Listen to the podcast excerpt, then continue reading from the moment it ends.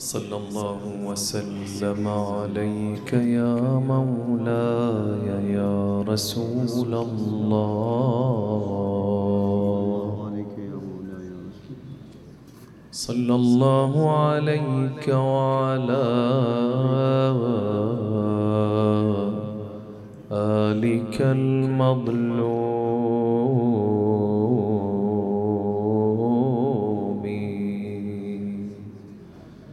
صلى الله وسلم عليك يا مولاي وابن مولاي. يا أبا عبد الله. يا ابن رسول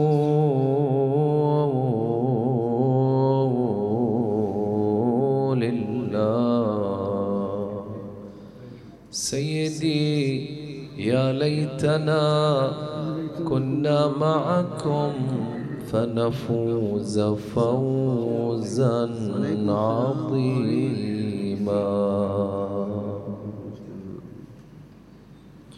شل الإله يدي شمر غداة علايا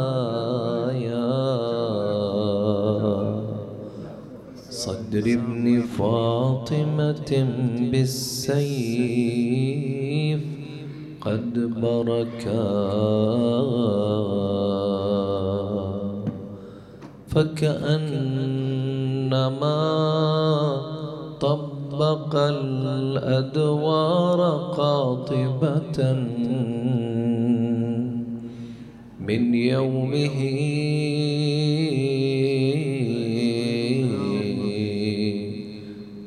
للتلاقي مأتما وبكاء. ولم يغادر جمادا لا ولا بشرا. إلا بكاه لا ولا جنا ولا ملكا. فإن تجد ضاحكا منا فلا عجب. فربما بسم المغبون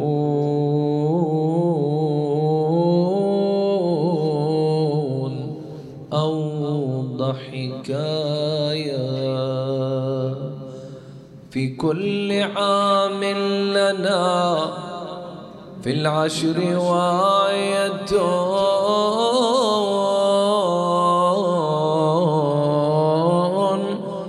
تطبق الدور والأرجاء والسككاء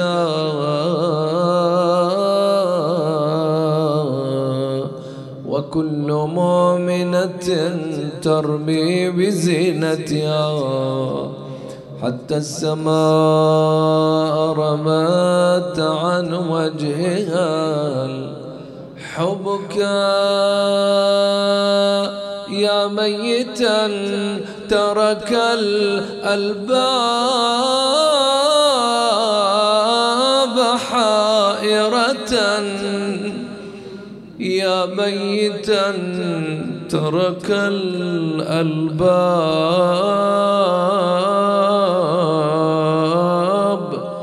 حائرة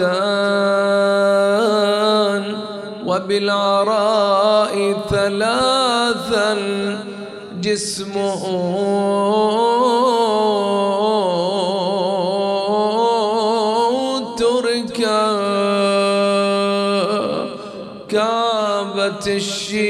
مصيبته تفت الجلاميد ذاك العزيز شلون يبقى بحرة البيت؟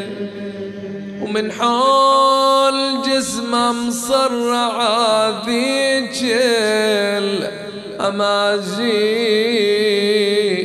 الأمازيد دمهم غسلهم والكفن سافي من غبار يا شيعة الكرار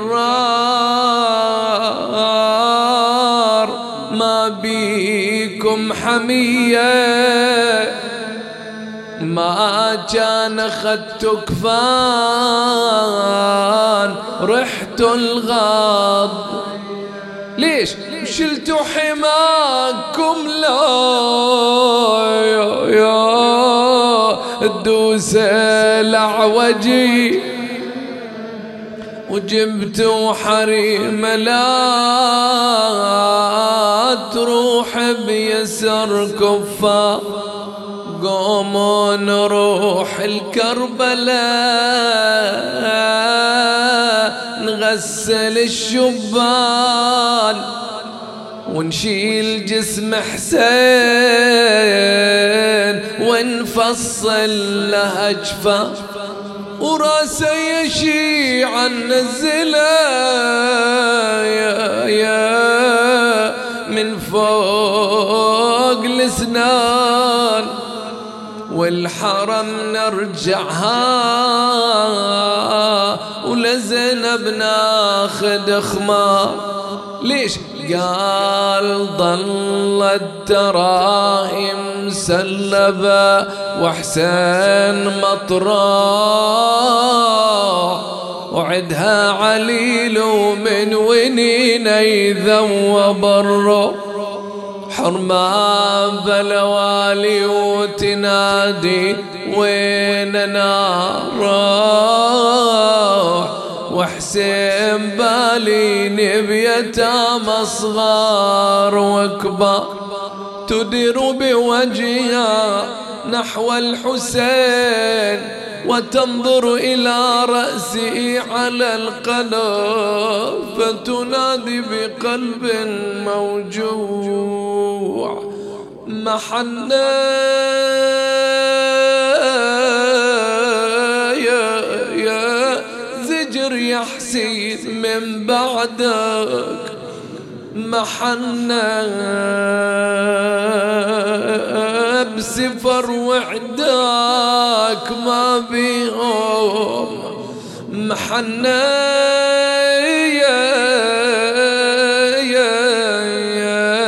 وعلى راس الرمح راسك. محنا يا يا. يا بدماغه بس يدير العين ليا أويل بدماغه بس يدير العين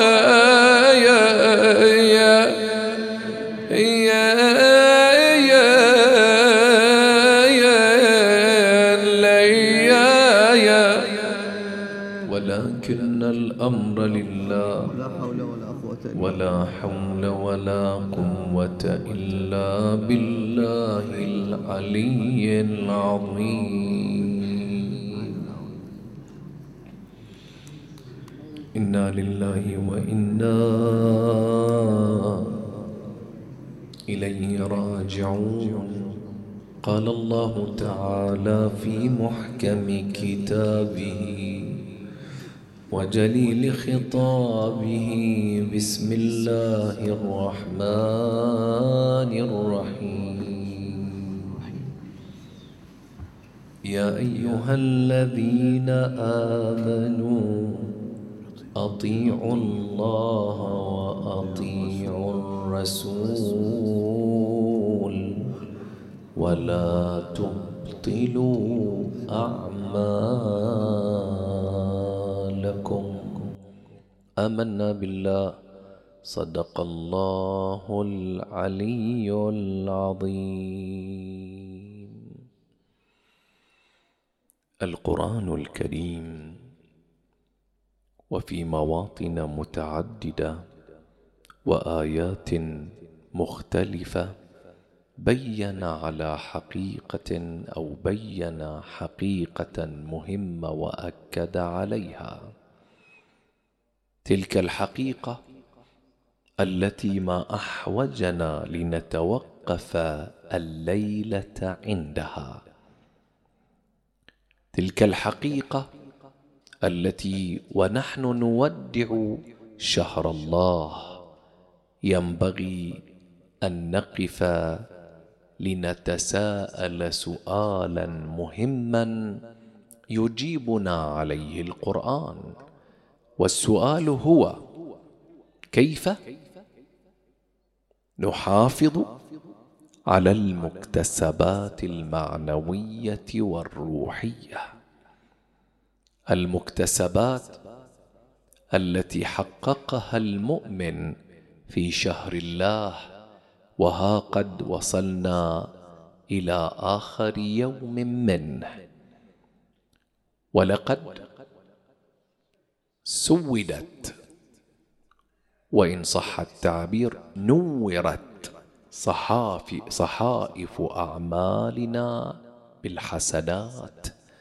الملائكه كتبت وكتبت ما أكثر ما كتب من الحسنات في شهر الله. الملائكه لا تقف. الملائكه لا تتوقف. لماذا؟ لأنك إن كنت نائما الملائكة تتعامل طبقا مع لأفضال الله نومكم فيه.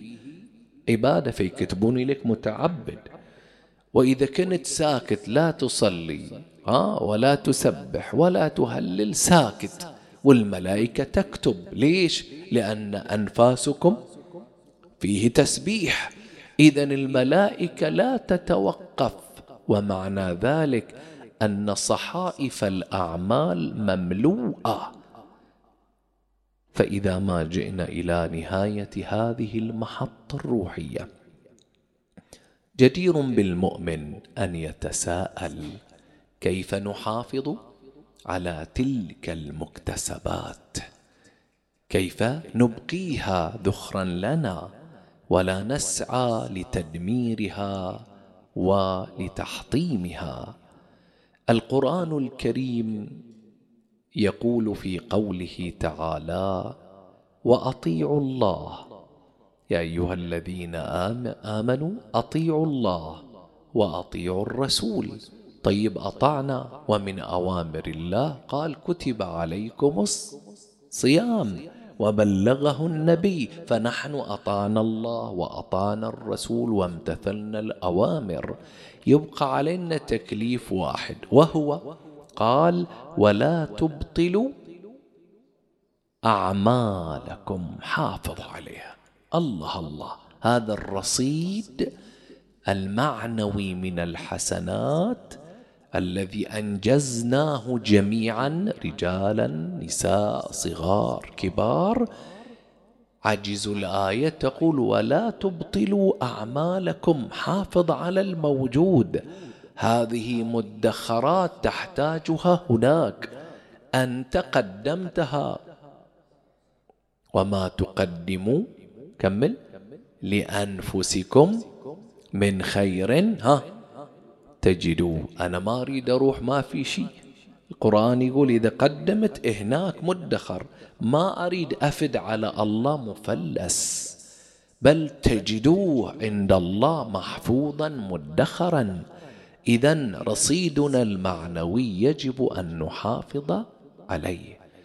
مكتسبات كثيرة من الله بها علينا والله يحذر في آيات عديدة كما في قوله تعالى ولا تكونوا كالتي نقضت غزلها من بعد قوة أنكاثا.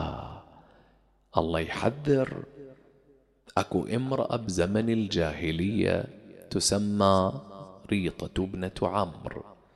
ريطة هذه قيل أنها مجنونة وقيل أنها بلهاء أو حمقاء في النتيجة قلة عقل عندها. فكانت تعمل من طوال النهار وتحيك ها؟ تاخذ الخيوط وتحيك تسوي قطعة قماش تحيكها وتحيكها طوال اليوم. فإذا تصرم اليوم إجت إلى القماش التي ماذا؟ عملت عليه يومها. فتأخذ طرفي الخيط. ملتفتين؟ تخيل وياي ها؟ فتسحبهما شو يصير؟ فينحل كل ما عقدت لأن عقدة بعد عقدة ينتج لنا قطعة قماش فتحل كل ما عقدت. في اليوم الثاني تبدأ بالحياكة فإذا تصرم الليل تحل كل ما عقدت. سؤال كم قطعة قماش بتنتج هاي المرأة إيش توقعوا صفر. لأنها كلما تبني تهدم. الله يقول حذاري في العبادات والطاعات أن تكونوا كريطة كريطة ابنة عمرو. ريطة معذورة بلهاء عقلها قاصر. فإذا حلت ما عقدت عذرت. أما أنتم معاشر العقلاء فإن الصلاة عقدة وإن الصيام عقدة والتسبيح عقدة وحضورك المأتم عقدة والأمر بالمعروف عقدة والنهي عن المنكر عقدة وغض طرفك عقدة. أنفاسك المجانية في شهر الله عقد فإذا ما أكثر ما بنينا طوال الشهر. فلا نكن مثل هذه المرأة البلهاء. هذه ما عندها عقل. تعذر إذا هدمت ما بنت. أما نحن العقلاء فقبيح من العاقل. تخيل واحد باني بيت ها يمكن إحنا لما نتكلم كذي ما نتصور لكن تخيل واحد من كرزكان مسوي أسس و foundation قوي ها ووقف البنيان. لما استوى أسود يوم ثاني جو أهل القرية هدم بالكرينات وين بيتك؟ قال لا من جديد بنعيدة بنعيدة.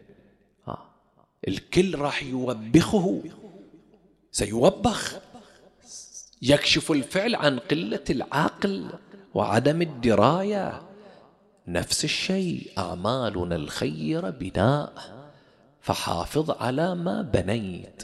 ولهذا أكو مكتسبات مهمة حققناها في هذا الشهر العظيم. نحن بحاجة أن نحافظ عليها. النبي المصطفى أبو القاسم محمد. اللهم صل عليه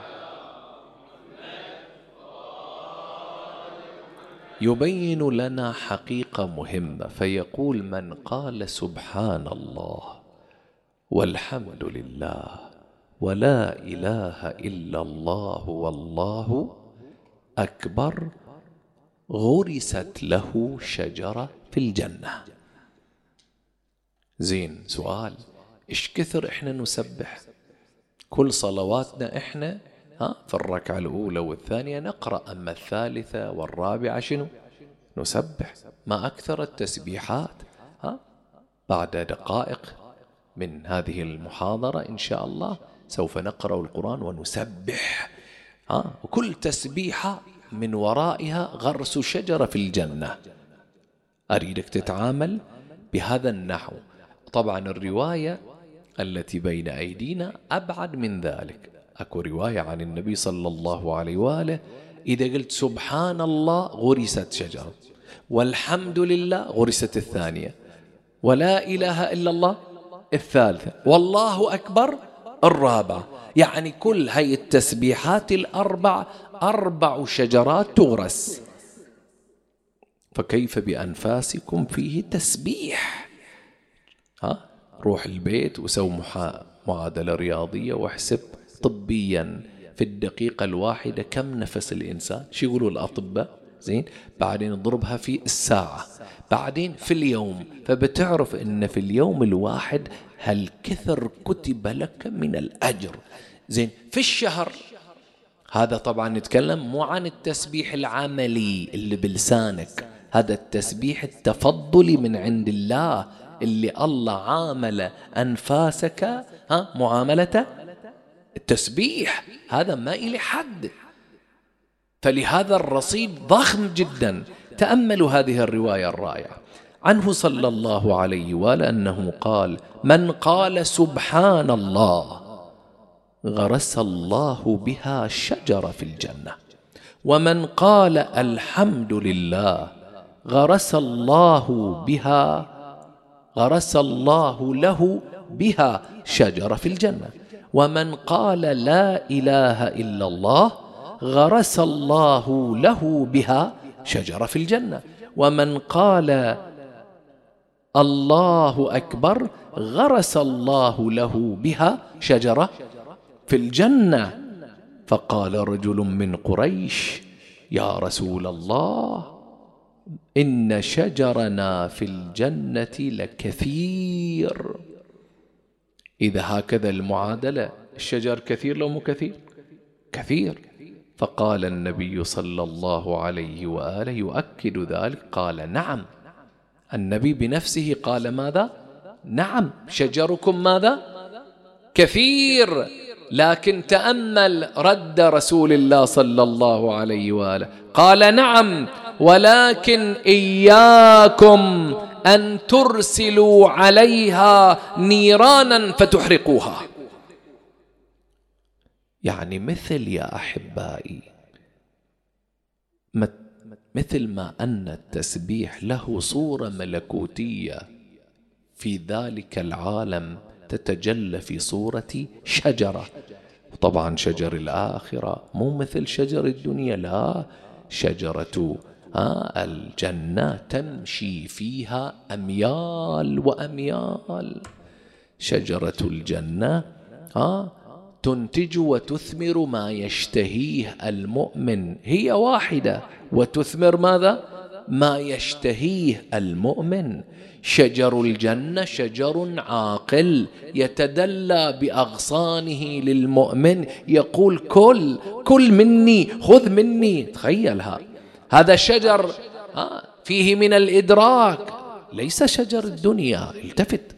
هذا الشجر يا أحبائي يغرس بالتسبيح والتهليل والتكبير.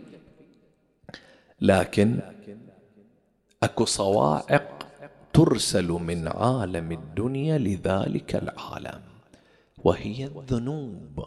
النبي يقول لما قال الصحابي اذا ما أكثر شجرنا في الجنة؟ قال بلى ولكن حاذروا ألا ترسلوا عليها نيران ذنوبكم فتحرقوها. اذا الذنب يروح بصورة ملكوتية كالصواعق المحرقة. وين ذيك البساتين الغناء التي يتلهف المؤمن للحاق بها يبي يروح إلى عالمه المدخر له. أحد يريد منه يروح إلى أنقاض ورميم محترق. أحرقته الخطايا والذنوب. ما حد يقبل. أبو ذر لما احتضر. أبو ذر يحتضر. شافوه. يتبسم. قالوا يا أبا ذر ما لنا نكره الموت؟ قال لأنكم عمرتم دنياكم وخربتم آخرته ما حد يريد يروح إلى خربات. من يريد أن يذهب إلى الخرائب؟ أبدا. إذا يا أحبائي ما نبنيه لابد أن نحافظ عليه. الله لما يقول ولا تبطلوا أعمالكم حافظوا عليها. ما هي المكتسبات التي ينبغي أن تكون حاضرة أمام أذهاننا والتي تحصلت في هذا الشهر المبارك؟ أول المكتسبات. تحصيل الملكات العبادية. شلون علاقة الإنسان بالعبادة على ثلاثة أنحاء. إما أن تكون علاقة حالية وإما أن تكون علاقة ملكة أو أن تكون علاقة اتحاد. إحنا ما نريد نصل إلى درجة الاتحاد وإن كان هذا مقام عظيم. لكن الارتباط بالعبادات تارة يكون حالا. بمجرد الحلول نعني به في ألسنة أهل السلوك تغير عارض على النفس إيجابي لكنه سريع الزوال. دائما يضربون إلى مثال كحمرة وجه الخجول. جيب واحد ما متعود يقابل الجماهير قل له قم ورحب بالجماهير. إيش راح يصير فيه؟ تخيل واحد ما متعود راح يحمر وجهه ويتلجلج شنو؟ لسانه وترتعد أطرافه ويتأتئ ها ويتعرق. الآن ما دام متصل بهالحالة من تقول رحم الله والديك مشكورين استريح. وش يصير؟ كل الأعراض شنو؟ زالت لأنها حالة سريعة الزوال فيرجع إلى وضعه الطبيعي مستقر تماما. التغييرات الإيجابية لا نريدها أن تكون من نحو الحال. ما دمنا في شهر رمضان الالتزام والقرآن والتسبيح والتدين والسبحات و و و. ومن يقولون لاح هلال شوال في أمان الله. كل الأعراض التي تغيرت عندنا سريعة الزوال راحت. وبعض المؤمنين تشوفه لما يكون شوف التغير على نحو الحال في الماتم ويسمع موعظة وموعظتين فتشوفه هو في الماتم منكسر القلب بمحضر الله. يستغفر ها يندم ومن يطلع بعد المحاضرة وبعد المجلس إذا هو تغيير حالي عادت حليمة لعادتها القديمة عاد لي ما كان عليه. لاحظوا نحن لا نريد أن نكون هكذا بل نريد أن يكون التأثير جاريا معنا مو تغيير على مستوى الحال. شهر رمضان ثلاثون يوم كفيل بأن تحول السلوك الروحي أن تحول السلوك الروحي والارتباط العبادي بالقرآن والصلاة والمأتم والمسجد ومجالس المؤمنين تتحول مو حالة عارضة سريعة الزوال بل تكون شنو؟ ملكة. ملتفت شلون؟ الملكة هي حالة من التغيير فيها رسوخ. فإذا تزلزلت عاد المؤمن إليها. مثل يقولون فلان عداء فلان عدل عدل إيه الآن مثلا العدالة ما هي؟ لا بأس بين قوسين نقطة فقهية. الآن العدالة ما هي؟ الفقهاء قدموا رأيين. الرأي الأول قالوا حسن الظاهر.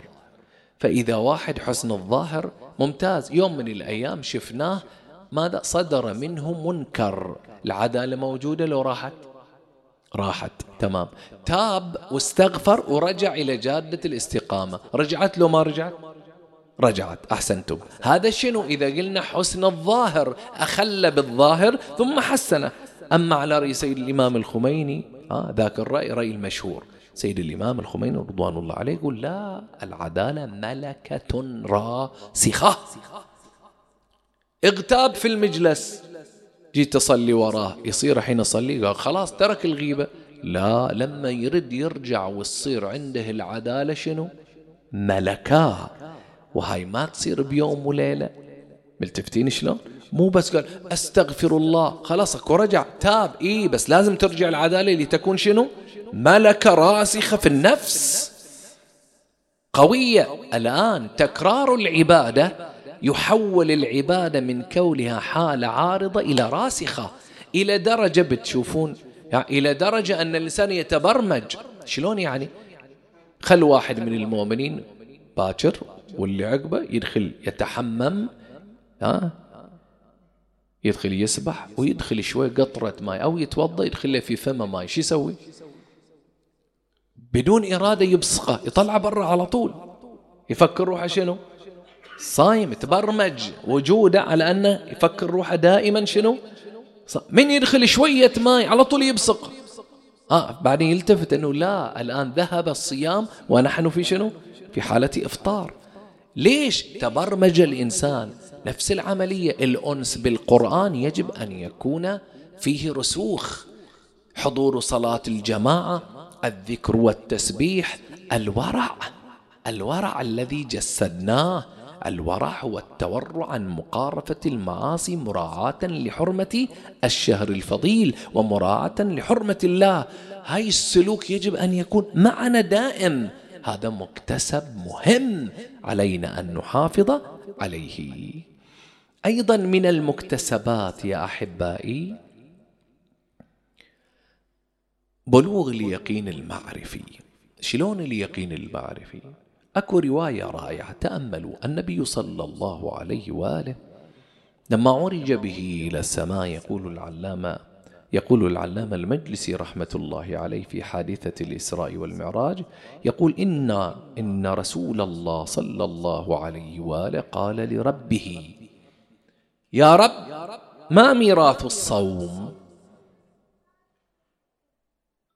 النبي لما عرج به إلى السماء وبلغ السماء السابعة وبلغ مقام قاب قوسين أو أدنى وبلغ مقام سدرة المنتهى فخاطبه الله هناك فيما اختلف الملأ الأعلى يا محمد فقال يا رب لا علم لي إلا ما علمتني.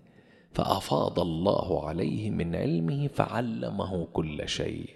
من الحوار الذي جرى بين الله وبين نبيه في ذلك العالم هذا الحوار أن رسول الله قال لربه يا ربي وما ميراث الصوم؟ أنت فرضت علينا يا رب الصوم. هذا شنو الأثر المترتب عليه؟ الآثار. فجاء الخطاب من الله قال الصوم يورث الحكمة. والحكمة تورث المعرفة والمعرفة تورث اليقين. إذا المفروض الصوم الغرض منه يصل شنو؟ واعبد ربك حتى يأتيك اليقين. لاحظ شلون فلسفة الصوم أكو رواية سأله أيضا ما ميراث الصوم؟ قال ميراث الصوم الصمت. قال يا ربي وما ميراث الصمت؟ قال ميراث الصمت الحكمة. وما ميراث الحكمة؟ قال المعرفة. وما ميراث المعرفة؟ قال ميراث المعرفة اليقين. فالمفترض أن هذا الصوم وببركة الإقلاع عن الذنوب والخطايا وببركة كثرة العبادات والتقرب إلى الله تشرق المعرفة في قلب المؤمن فيتحول من المعرفة التقليدية إلى المعرفة العقلية. واللي بالغ المعرفة العقلية يعني عند القدرة على إقامة الدليل والبرهان ينتقل من المعرفة العقلية إلى المعرفة شنو؟ القلبية. يشرق قلبه بمعرفة الله. طيب هذا مكتسب. هذا مكتسب الصيام يورث اليقين.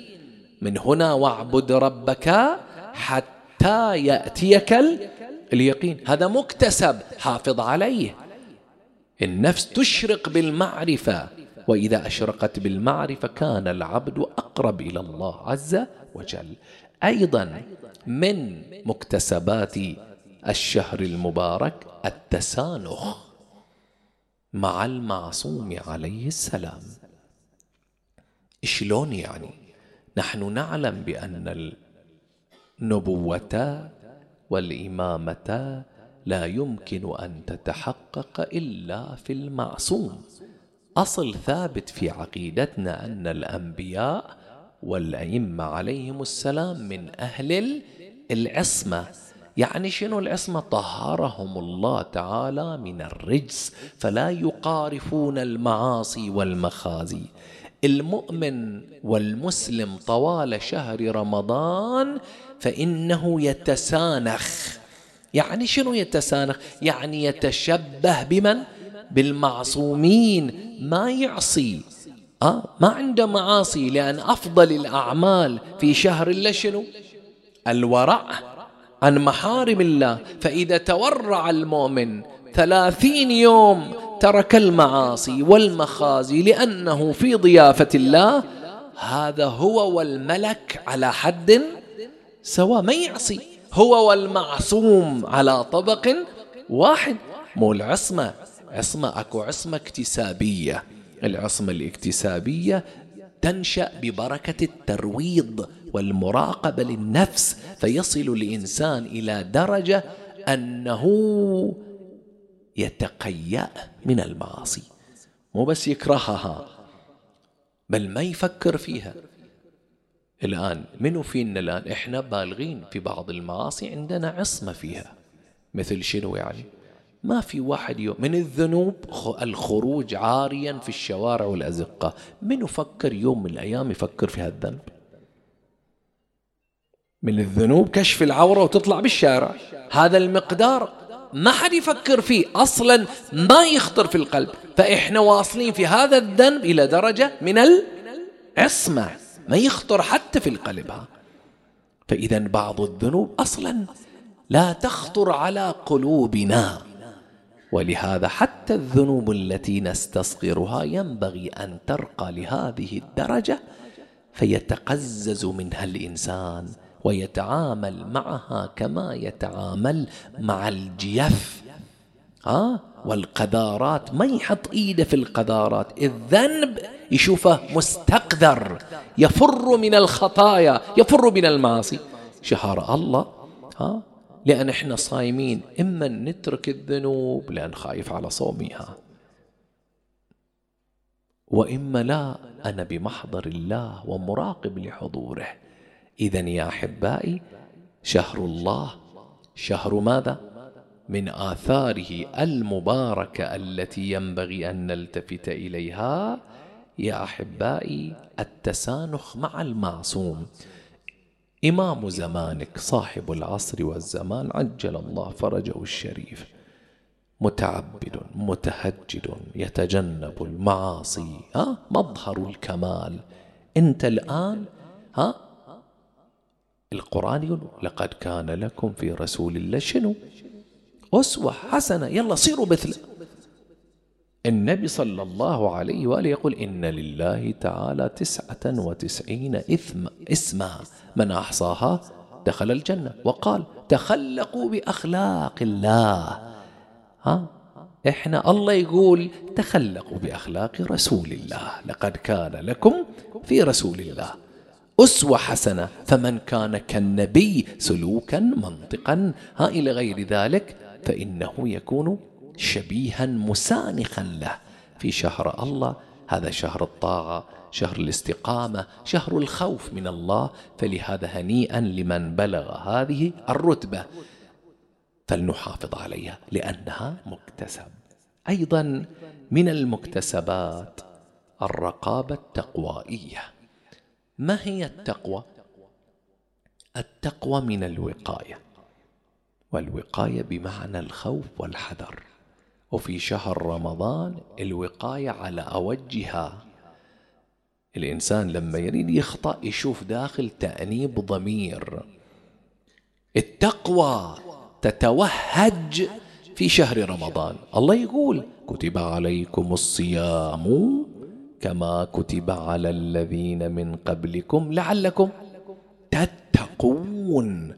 ترى واحدة من أهداف الصيام أن تكون تقيا. ما هي التقوى؟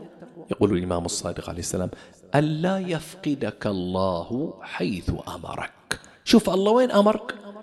تجي الماتم تجي الماتم. المسجد المسجد. ها بر الوالدين تبر الوالدين. في الصلاة في الصلاة.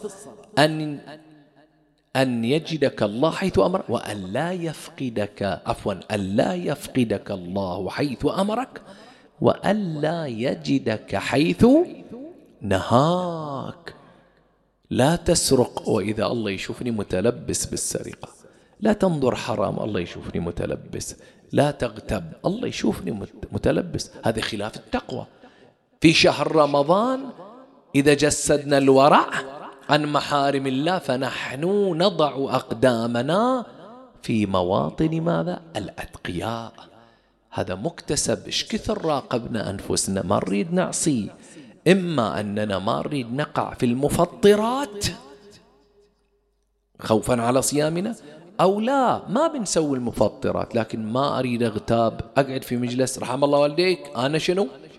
اللهم إني يعني ما برد عليك بكلام الفحش لأن أنا أعرف أن هذا ما يفطر لكن شو يسوي؟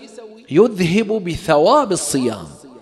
وأنا ما أريد آه أكون كما قال النص عن النبي وآله صلوات الله عليهم كم من صائم ليس له من صيامه إلا الجوع والعطش. فلهذا إحنا نراقب أنفسنا إما خوفا من الوقوع في ذلك وهذه منقبة حسنة علينا أن نحافظ عليها. أيضا ارتباطنا بالقرآن. الارتباط بالقرآن الارتباط الذي سيعزز بعد قليل في ختام هذا اللقاء بالتسبيح والتهليل. الآن ثلاثون يوم ومجالسنا عامرة بذكر الله وقراءة القرآن. هذا الارتباط ما هو حدوده؟ خلينا نكون واقعيين. هل هو حدوده اللفظ واللسان؟ مصيبة. يعني شخص أقصد بأنه معقول أنا أمر على قال تعالى ولا يغتب بعضكم بعضا. من نخلص سك القرآن وكل واحد صاير منشار يعني يأكل لحم أخيه القرآن يقول وقضى ربك ألا تعبد إلا إياه. وبالوالدين إحسانا. شوي وإذا بيصرخ في وجه أمه وأبيه. وين الإحسان؟ وين البر؟ الله عز وجل يمره يتلو. وأدوا الأمانات. وأصلا ها فلان ما دافع أجارة وفلان ما عطي فلوسه والبرادة الفلانية وفلان مقترض منه وفلان وفلان ها والديون إلى راسه. وهو مقتدر لكن يسوف ويسوف. هذا اللي الرواية تقول كم من قارئ للقرآن والقرآن يلعنه لأن هذا جريء على الله ألقيت عليه الحجج. من هنا يا أحبائي ارتباطنا بالقرآن يجب أن يتجاوز الارتباط اللفظي. لما أقرأ القرآن أستحي لما أقول الذين إذا قاموا إلى الصلاة قاموا كسالى. أستحي هذا الله في مقام التوبيخ. الله في هاي السياق يوبخ. ويل للمصلين. نقراها. الذين هم عن صلاتهم. وأنا طايح سهو عن هاي الصلاة. وأؤخرها وأسوف فيها. و و و. هنا المصيبة. لكن إذا قرأنا واستقمنا والتزمنا هاي ثمرات ينبغي أن نحافظ عليها. ولهذا النبي يقول صلى الله عليه وآله يقول إن أحق الناس بالتخشع أحق واحد يصيده خشوع وخوف من الله منه. منو هذا؟ قال في السر والعلانية لحامل القرآن. هذا المتصل بالقرآن مو اللي حامل إليه قرطاسة قرآن لا يعني اللي حامل أحكام شنو؟ القرآن. هذا دائما يخاف. يعلم التحذير القرآني. ثم قال وإن أحق الناس في السر والعلانية. بشنو بالحفاظ على الصلاة والصيام لحامل القرآن. فإذا هذا القرآن الذي اتصلنا به يبعث فينا ضرورة الاستقامة والاستمرار. ومن هنا علينا أن نحافظ على مكتسباتنا الروحية التي حققناها طوال هذا الشهر. لا ينبغي أن نفرط فيها ابدا. النبي صلى الله عليه وآله عندما يقول من سبح الله من قال سبحان الله والحمد لله ولا إله إلا الله والله أكبر بالتفصيل الذي سبق أن ذكرناه ورست له أشجار في الجنة. صحابي ليش قال اذا ما أكثر شجرنا في الجنة؟ قال بلى عندكم ما شاء الله مزارع. لكن حاذروا ألا ترسلوا عليها شنو؟ نيران ذنوبكم. انت تخيل طوال ثلاثين يوم حرثت الأرض ثم غرستها ثم سقيتها. تخيل عندك بساتين شلون تحفظها؟ واحد أن تسورها. هاي البساتين الأخروية التي ادخرت أول إشي تسورها. شلون تسور تضربها سور لا تصل إليها النار لا تحرقوها بنيران ذنوبكم. وهذا الحل هذا سور سور التقوى. هذا السور هو التقوى والخوف من الله عز وجل. سور مزرعتك المعنوية والمكتسبات بالتقوى. اثنين ما غرسته ما لم ترويه. إيش راح يصير؟ يموت. أكو رواية رائعة ما أدري أنا جبتها أو لا. رواية جميلة جدا عن النبي صلى الله عليه وآله وسلم. إي جيد. هاي الرواية. يقول صلى الله عليه وآله لما أسري بي إلى السماء دخلت الجنة. خل قلبك وياي. دخلت الجنة فرأيت فيها ملائكة يبنون لبنة من ذهب. طابوق طابوق البيوت. يبنونها شنو؟ طابوقة من شنو؟ من ذهب. والثانية من فضة. تخيل جمال البناء. يقول يبنون لبن من ذهب ولبن من فضة. وربما أمسكوا. يقولوا طالع الملائكة ساعات قاعدين ما يشتغلون. مو كسل. ها مو مثلنا إحنا لهذولين. لا يكفون عن العمل لكن يقول شفتهم يشتغلون لبن ذهب لبن فضة. شوي وإذا الملائكة تنتظر. وردوا يقومون يحطون لبن ذهب ولبن من فضة وساعات يتوقفون. النبي التفت إلى ذلك في ذلك العالم. فقلت لهم ما لكم ربما بنيتم وربما أمسكتم؟ مرة تحطون طوب من الذهب ومرة تتوقفون ليش؟ فقالوا خل قلبك وياي حتى تجيئنا النفقة. حتى شنو؟ تجينا النفقة. فقلت لهم وما نفقتكم؟ يقول إذا جت النفقة نشتغل. ما تيجي النفقة ما نشتغل. النبي قال لهم وما نفقتكم؟ فقالوا قول المؤمن في الدنيا سبحان الله. والحمد لله ولا إله إلا الله والله أكبر. من تقول حطوا طوبه ذهب؟ ها؟ فإنت كيفك؟ تبي البنيان يوقف؟ لو تبي البنيان شنو؟ مستمر. الملائكة تضع طوبة الذهب والفضة كلما سبحت. ها؟ من توقف أنت؟ وقفت هي. من أنت تسبح؟ جاءتها النفقة. تروح التسبيح بصورة ملكوتية كقطعة من الفضة أو الذهب فيبنى لك بناء في الآخرة. ولهذا المؤمن عليه أن يعرف كيف يتاجر مع الله سبحانه وتعالى. نحن بحاجة ونحن على مقربة من يوم العيد. ما هو العيد؟ يقول علي بن أبي طالب عليه السلام كل وكل يوم. لم تعص الله فيه فهو عيد نقدر نخلي أيامنا أعياد لو ما نقدر؟ ها؟ أيام بلا ذنوب أعياد. خذها قاعدة. كل يوم لا معصية فيه فهو عيد. إذا جيت تنام اسأل روحك هذا اليوم يوم عيد لو مو عيد؟ اللي فات. والله جيت أحسب من الصبح إلى الظهر من الظهر للمغرب. الحمد لله ذنب ماكو. معصية ما أكو هذا حق لك أن تبتهج وأن تحتفل بهذا اليوم لأنه يوم عيد نقي. يوم العيد كل يوم لم تعص الله فيه فهو عيد هنيئا لأصحاب الأعياد المستمرة. باكر يأتي العيد والناس في غاية السعادة. لكن أكو بيت في غاية الحزن.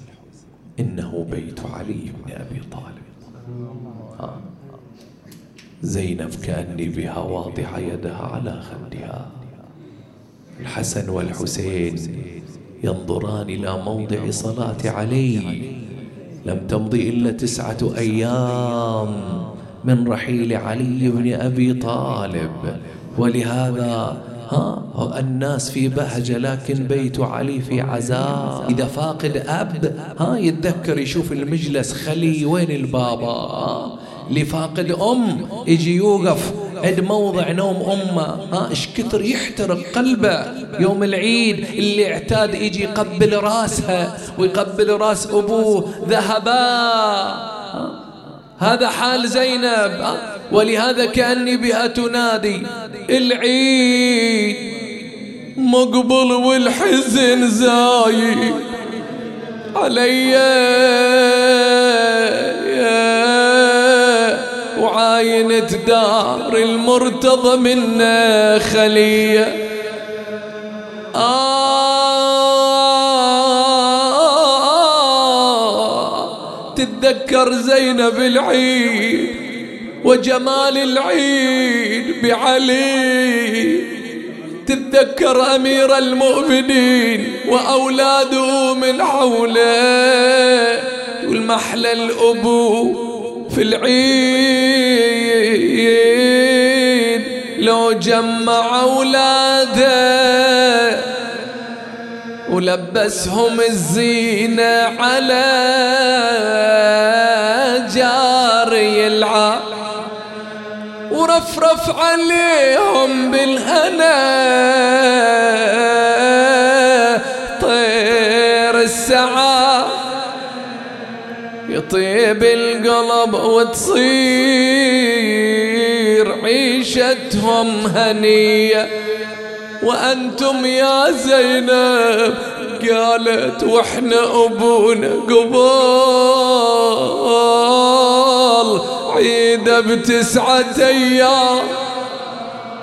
فارق وخلانا وصرنا بعد أيتام. وراح الفرح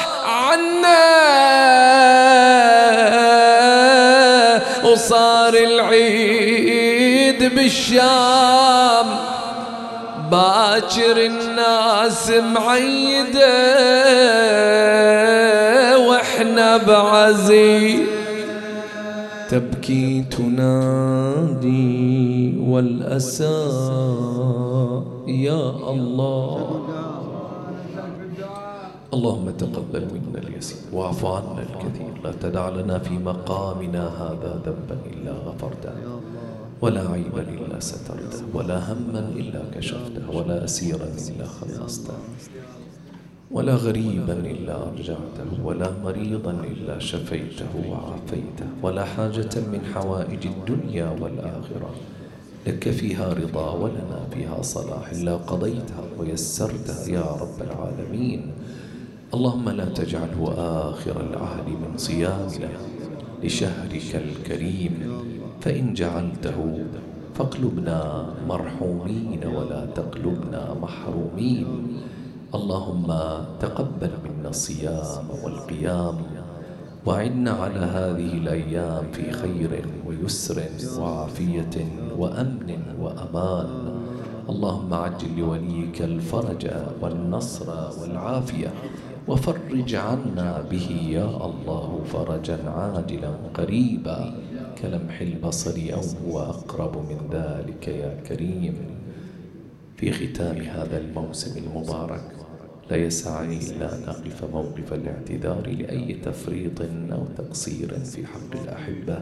ونسأل الله أن يتقبل منا هذا الشيء اليسير كما تقدم بالشكر الجزيل لإدارة المأتم. وكوادرها وطاقاتها ولا سيما الكوادر الخفية إعلاميين خدماتية وغيرهم من اللجان في هذا المأتم شاكرا للجميع جهودهم الجبارة. أسأل الله سبحانه وتعالى أن يتقبل منا ومنكم صالح الأعمال وأن يعيدنا وإياكم على مثل هذه الأيام في خير وعافية. لا فاقدين ولا مفقودين إله الحق آمين. والفاتحة لموتانا وموتى الحاضرين والمستمعين ومن مات على الإيمان لا سيما الشهداء الأبرار والعلماء الأخيار. نهدي للجميع ثواب سورة الفاتحة مع الصلوات.